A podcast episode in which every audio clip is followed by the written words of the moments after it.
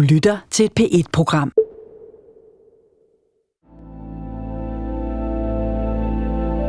Jeg kigger på mig selv og spørger, var det i orden? Der er loven og en menneskeanstændighed. Og så i min verden også videnskab. Altså, hvor er grænsen? Ikke? Hvor er grænsen? Søren Ventegodt blev i 2005 Danmarks kendt under navnet Dr. Klam. Han kom 12 gange på forsiden af Ekstrabladet. Han mistede sin fondstøtte, sine lokaler og sin indtjening. I 2005 var det Søren mod Danmark. Debatten var ophedet og hektisk, og sagen var usædvanlig og kompleks. Og selvom stormen varede ved, kæmpede Søren Ventegodt videre for sin tro på den holistiske behandling og afviste alle anklager. Det er jo vildt. Jeg, jeg har ikke haft sex med hende. Jeg har ikke haft sex med hende. Jeg hjælper hende med at fortolke drømmene og integrere de ting, der ikke er i hendes underbevidsthed. I mange år er jeg i mit stille sind vendt tilbage til den sag i 2005. Hvem er den her mand, der bruger så tilsyneladende voldsomme metoder, men stoler fuldt og helt på dem selv? Søren har også i alle de år spekuleret på den sag, og da jeg kontaktede Søren, så sagde han ja til at deltage på en betingelse. Jeg skal, når vi når til vejs ende af projektet, fortælle Søren, om han er en slem person eller ej. Du lytter til programmet Læge søger grænser, afsnit 2, Skoven.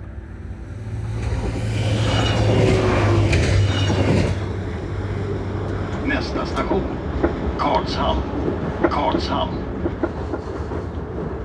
Søren Ventegodt fik frataget sin ret til at praktisere som læge.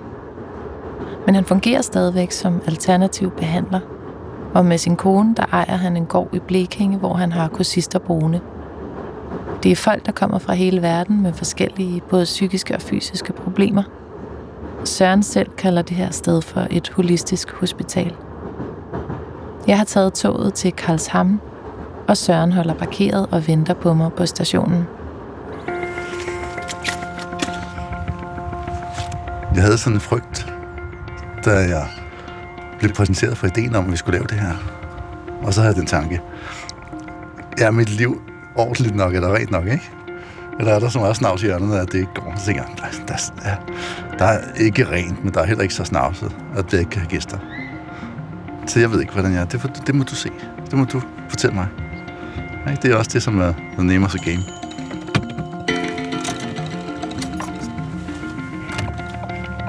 Vi forlader stationen. Sensommerlyset står skråt igennem rusten farvede blade, og der står et glas vand og skulper i kopholderen. Kører ud af byen. Husene ligger mere og mere spredt. Søren vil vise mig en bestemt flod, hvor strømmen står stærkt. Det er en flod, hvor laksene springer. Klipperne står spidse og sorte op ad vandet. Det er stadigvæk en slags sommer, og det er torsdag eftermiddag. En af mine store sommerfornøjelser, det er at sejle i skærgården. Jeg ved ikke, hvad det er, men, men det er at sejle. Men uh, det er bare et andet element, en ny dimension, som åbner sig med Blikkinge. Nu har faktisk lige købt en ny, en ny båd. Det er sådan, min mor er død, og hun efterlader sig en frygtelig masse penge. Hvornår er din mor død? Min mor døde for en måned siden. Hun er lige død. Det er også noget af det, som gør, at, og jeg er en lille bitte smule ude af balance, hvis jeg nu skal være ærlig. Jeg kan mærke, at der er en masse svære følelser, som kommer op i forbindelse med min mor døde. Ting, som jeg troede, jeg var over, faktisk. Minder fra min tidlige barndom, der kommer tilbage til mig. Ting, som jeg ikke... Ting, som jeg ikke troede, jeg skulle tænke mere på. Okay, jeg kan lige så godt fortælle dig. Nu er jeg i gang med det, kan jeg så fortælle dig historien, ikke? Øh, da jeg var 10 år, så druknede min bror. Og øh, han druknede, mens vi var ude og bade sammen. Og vi var alene på stranden. Jeg var 10 år, han var 8. Jeg følte, jeg skulle passe på ham. Jeg elskede ham over alt i verden. Og så døde han der. Altså, det knuste mig. Det knuste mig. Øh, og den der skyldfølelse, den bar jeg på. Jeg troede sådan set, jeg havde tykket, tykket, tykket det godt nok. Ja, ikke? Og så er der bare meget at, at mærke stadigvæk. Og tidligere også. Tidligere end det også. Så jeg kan huske, at jeg havde sådan en tanke, at nu er min barndom slut. I dag sluttede min barndom. Ikke? Nu må jeg være voksen, fordi mine forældre, de er, de, de er ikke de forældre, jeg troede, de var. Den dag, kan du sige, der begyndte øh, mit voksne liv. Og det er jo, det er jo lidt tidligt, når man er 10 år, ikke? Og det gjorde mig til sådan en, øh, sådan en gammel klog øh, teenager. Sådan, jeg begyndte at interessere mig for videnskab og læse tyk bøger og isolere mig. Jeg lavede et laboratorium i kælderen. Da jeg var 11, så startede jeg mit laboratorium i kælderen. Jeg husker øh, min elskede fysiklærer. En dag gjorde han noget mærkeligt, for jeg havde det her kemiske laboratorium. Men det kunne ikke rigtig matche sig med, med skolens laboratorium. Så han gik hen til mig efter skoletid, så gav han mig en nøgle i hånden. Han sagde, så han, det her det er nøglen til fysiklokalet. Nu går du bare ind, og så tager du alt, hvad du har brug for. Jeg må aldrig høre noget om, hvad du tog. Sådan, sådan var min barndom mærkelig, ikke? Meget mærkelig.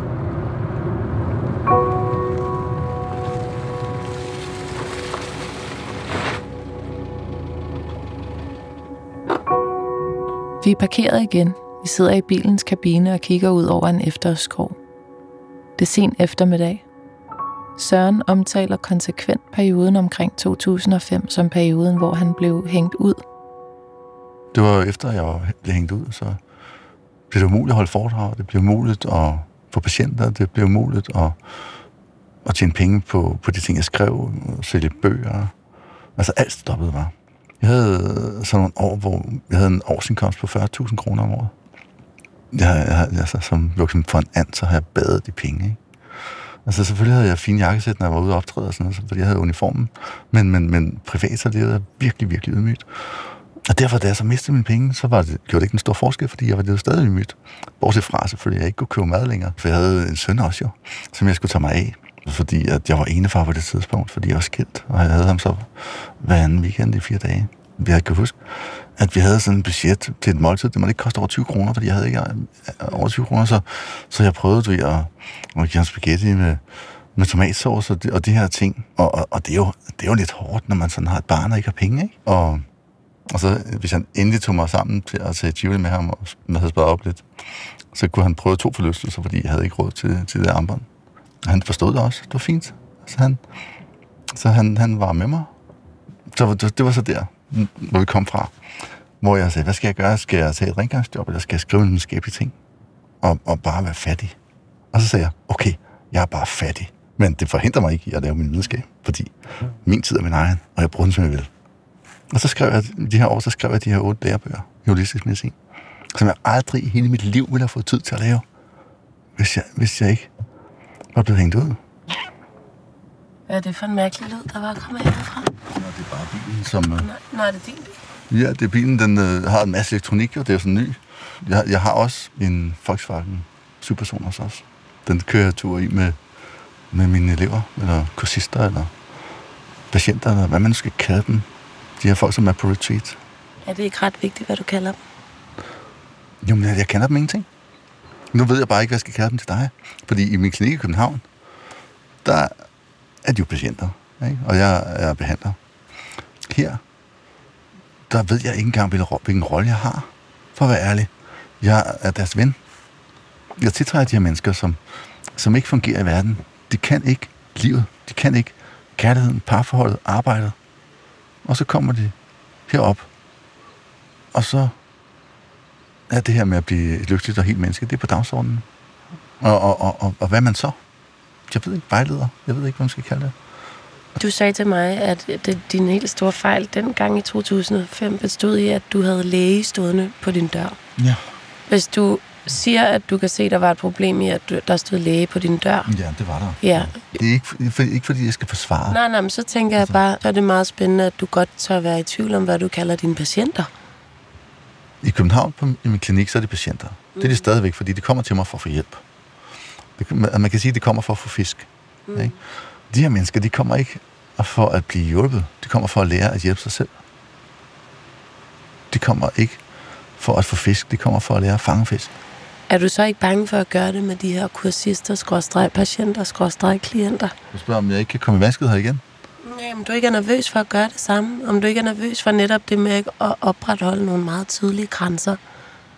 For mig er der kun én vigtig grænse. Og det er den seksuelle grænse. Så jeg holder styr på, hvem jeg har sex med. Altså, hvis jeg nu skal være fræk og sige det firkantet. Altså, vi kan bade nøgne sammen i den her flod. Vi kan gå i sauna sammen. Vi kan massere hinanden. Vi kan gøre, hvad vi vil. Den seksuelle grænse. Jeg har sex med min kone. Og det, det er min, min klare hensigt at, at holde det der. Ikke? Jeg har ikke altid været tro, vil jeg gerne sige. Jeg var ikke min første kone tro. Øh, og det førte til, at vores forhold gik i stykker. Og det var noget råd og noget, noget frygteligt noget. Jeg så den ulykkelighed, der kom ud af det. Og, og siden dengang har jeg været min kæreste tro. For mig er der tre slags mænd. Der er mænd, der virker afskyelige og frastende på kvinder. Så er der, er der mænd, som, som godt kan få kvinder, men som må jage dem, ikke? Og så er der mænd, som bliver jaget af kvinder. Første gang det skete for mig, der var jeg i gymnasiet. Jeg husker det meget tydeligt, jeg var 16 år. Og så kom der den her pige hen til mig og sagde, at hvis jeg, hvis jeg nogensinde følte, at jeg havde brug for, for at have sex, så måtte jeg ringe til hende. Hun var bare til rådighed for mig. Og jeg rørte den aldrig. Hvis man ikke er den slags mand, så der får den slags tilbud, så kan man ikke tro det. Vel? Det der med, at jeg udnytter mine patienter seksuelt. Jamen, hvis jeg var sulten, kunne man have den mistanke, men på det tidspunkt, der havde jeg 20 kvinder eller sådan noget, som, altså, som jeg bare kunne få, hvis jeg ville have det. Hvad vil kvinder have? De vil have to ting, i min erfaring. De vil have en mand, der kan lide sig selv, og en mand, der kan lide kvinder. Jeg synes, alle kvinder er smukke. Og, og den gave at kunne se skønhed i alle kvinder. Ikke? Og samtidig være glad for mig selv. Det, det er bare ikke særlig mange mænd, der er glad for sig selv, og glad for kvinder på samme tid. Det, det er mit svar. Jeg har, jeg har sagt til dig, og det står jeg ved, jeg deler alting med dig. Og når jeg siger alting, så er det alting. Så hvis, Hvorfor gør du egentlig det? Fordi, hvad var alternativet? Alternativet er at sige, jeg vil gerne fortælle dig om ting, men jeg gider ikke fortælle dig mm. nogen ting. Ja. Så vil folk sige, ah, okay, så nu, og nu kan vi så se, det, det som er slemt, det er, han har gjort galt, de fejl, han har lavet, dem han har voldtaget, og alt det, dem vil han ikke mm. fortælle om. Aha, okay, så han er altså slem, han vil bare ikke ud med det. Så hvis vi laver det her, så det er jo ikke noget alternativ for mig at sige, ja, men der er ting, der ikke vide om mig. Vel? Så hvad skulle det være? Ikke? Jeg har min, min lille dungeon kælder, hvor jeg pisker små piger, eller hvad fanden, ikke? Altså det, så begynder folk at stresse og have, have sjove tanker. Og hvis du ikke lavede det her, så ville jeg blive glemt. Og det vil jeg ikke have noget mod. Men jeg har en sorg over, at jeg ikke har givet, hvad jeg kunne give til det danske samfund. Fordi jeg føler, at jeg har opdaget vigtige ting, som, som mange tusind mennesker kunne have glæde af.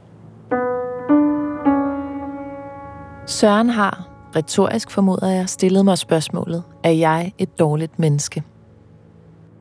Det spørgsmål ekkoer i min hjerne, mens vi går her i skoven. Spørgsmålet inkluderer jo så mange ubekendte. Kan man være et dårligt menneske mod sin vilje? Er et dårligt menneske det samme som et ondt menneske? Og der er bare noget, der gør det svært at blive klogere på Søren. Jeg tror lige, jeg kan begynde at placere ham og indkredse hans personlighed, men så smutter han fra mig igen. Det er som om, at hans personlighed ændrer sig på meget kort tid.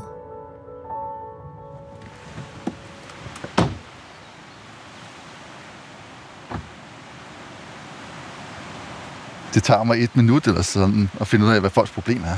Altså det tager mig virkelig under 60 sekunder, fra et eller andet menneske kommer ind i min klinik, til jeg ved, hvad der er galt. Okay. Fordi der er altid det samme galt. Ikke? Vi farer vildt i vores hoved, der gør, at vi ikke kan lide os selv, og vi ikke kan lide andre mennesker. Som spærrer for vores lykke. Ikke? Og, det er jo, og det er jo det, der er galt med os. For mig er livet banalt. Hvad skal der til at være lykkelig? Kend dig selv, elsk dig selv, Elsk, hvad der er. Andre mennesker, verden, livet, naturen. Hvad vil kvinder have? De vil have en glad mand, der nyder dem. Der, hvad vil mænd have? De vil have en kvinde, der elsker sig selv, og en kvinde, der nyder at blive nødt. Der er ikke nogen vigtige ting, der ikke kan siges på, i to sætninger. Så er det jo ikke svært for mig at finde ud af, hvordan man hjælper folk. Og alligevel, tager det lang tid at få folk til at flytte sig fra der, hvor de mener ting, der gør dem ulykkelige, til der, hvor de mener ting, der gør dem lykkelige.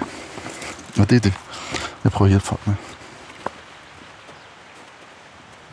Hvordan har du regnet de her ting ud? Fortæl jeg historien om, at jeg ville tage mit eget liv, da jeg var, da jeg var 20. Du, nej, du har ikke fortalt historien om det, du har nævnt nej. det. Ja, ja.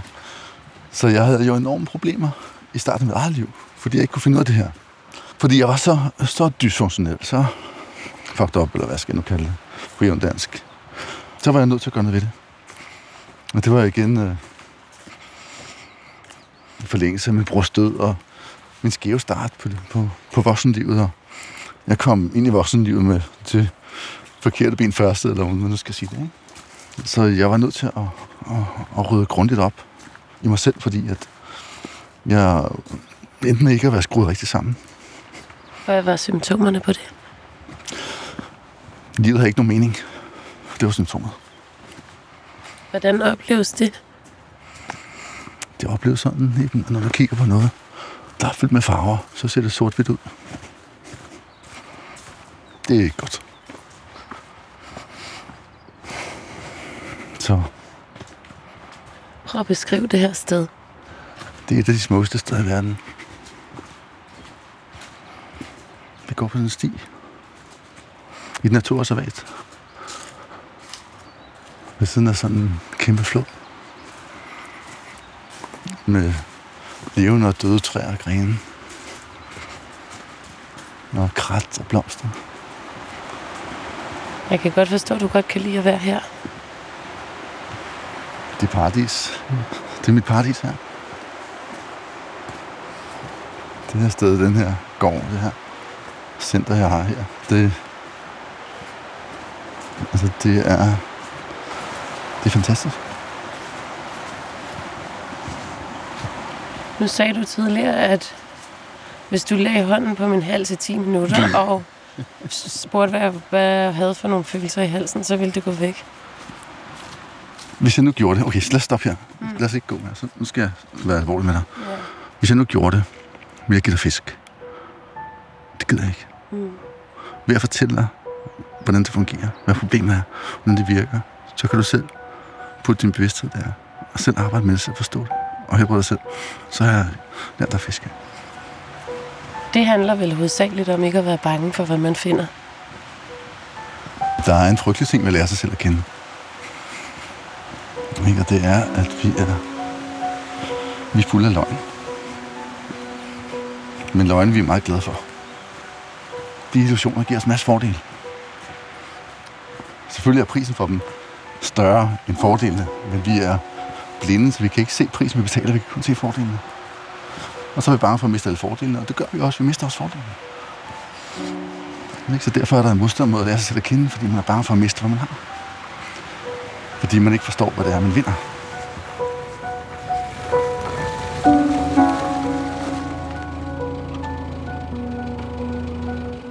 Vi ankommer til et lille bed and breakfast ude i den svenske skov. Det ligger og lyser i skumringen, og det er en del af Søren og hans kone Paulinas projekt.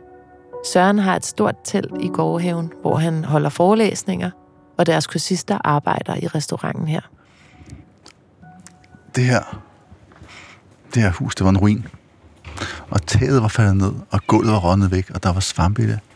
Og vi fik det gratis. Fordi dem, der solgte det til os, var overbevist om, at det ikke kunne reddes. Vi synes bare, det var et skønt hus, vi gerne ville, vi ville gerne redde det. Og så fik Paulina, tror jeg, den idé, at vi skulle lave en café, fordi hendes mor havde arbejdet i caféer, og hun huskede, hvor hyggeligt det var, da hun var barn med caféer.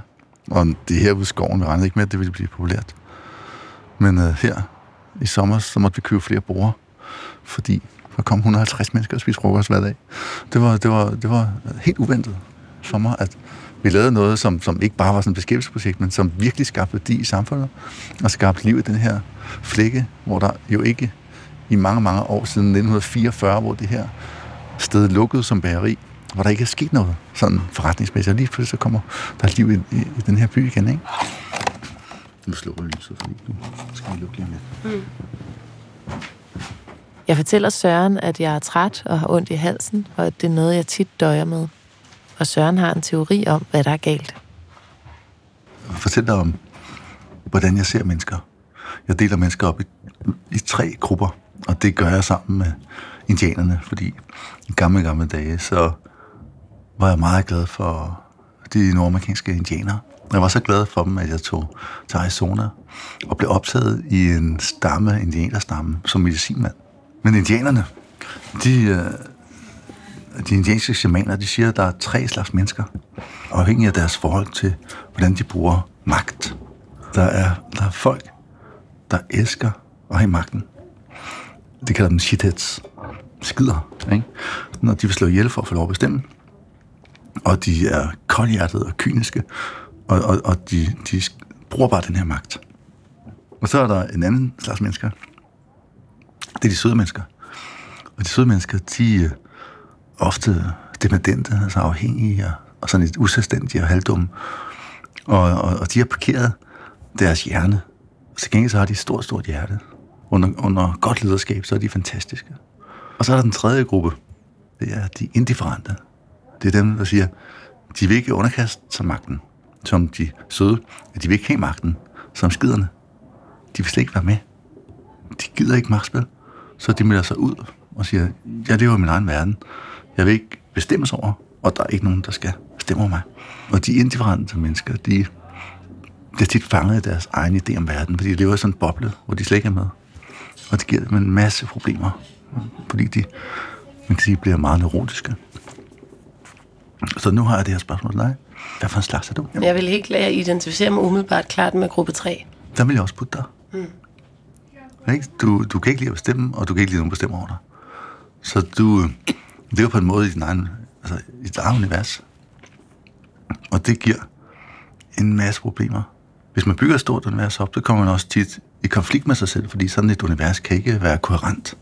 Det består af nogle fragmenter, som strider mod hinanden. Og det har så de konsekvenser, du oplever, at der er ikke energi, der er ikke kraft, der er ikke styrke, der, er- der er indre gnidning og, og besvær. Ikke?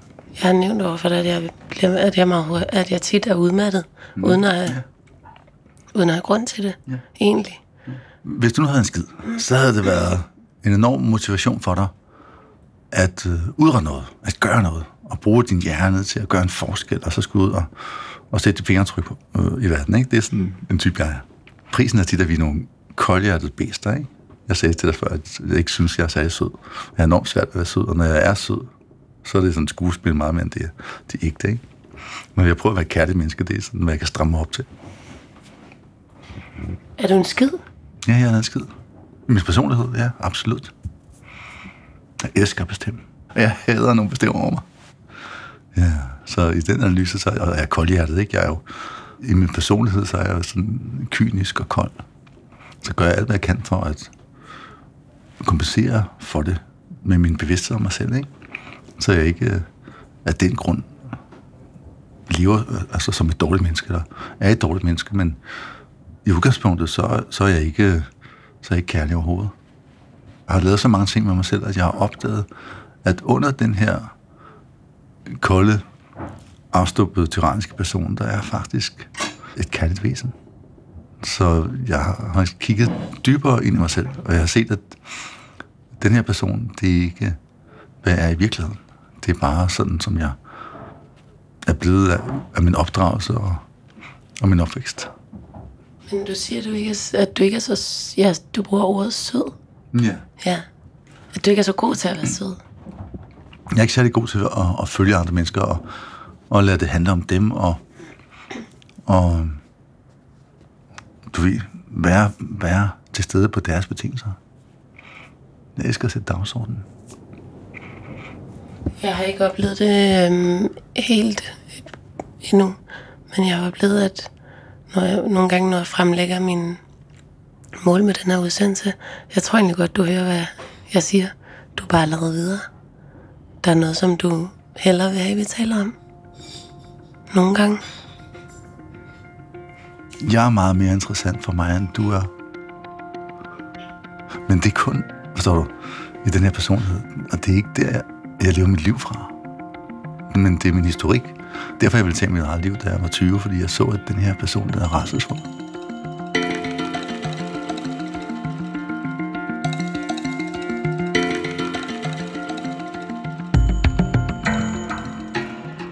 Søren har sagt, at hvis vi gik ind i det her på en seriøs måde, så ville vi begge to blive klogere, når projektet var afsluttet. Og allerede nu, så får Søren vendt mit spejl ind imod mig selv. Er det Sørens opgave at rubricere mig, som han gør, når vi for eksempel taler om indianernes menneskesyn? Eller er det at overskride den grænse, der er helt naturligt mellem journalist og kilde? Måske. Men der er bare lige det lille men, at jeg ikke kan afvise Sørens tese blankt. Jeg har to dage tilbage i skoven i Sverige, og det kommer til at vise sig, at vi de næste dage kun går én vej længere ind.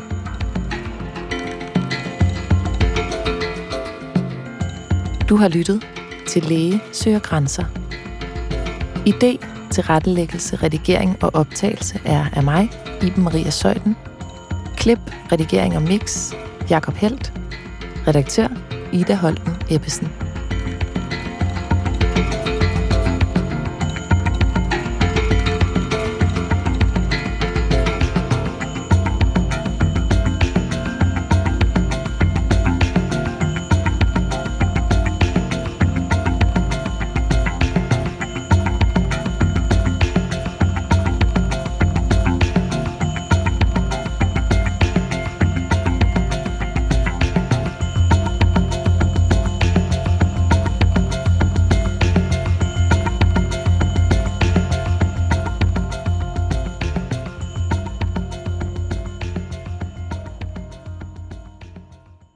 Du kan finde alle P1-programmer på dr.dk-p1. Det giver mening.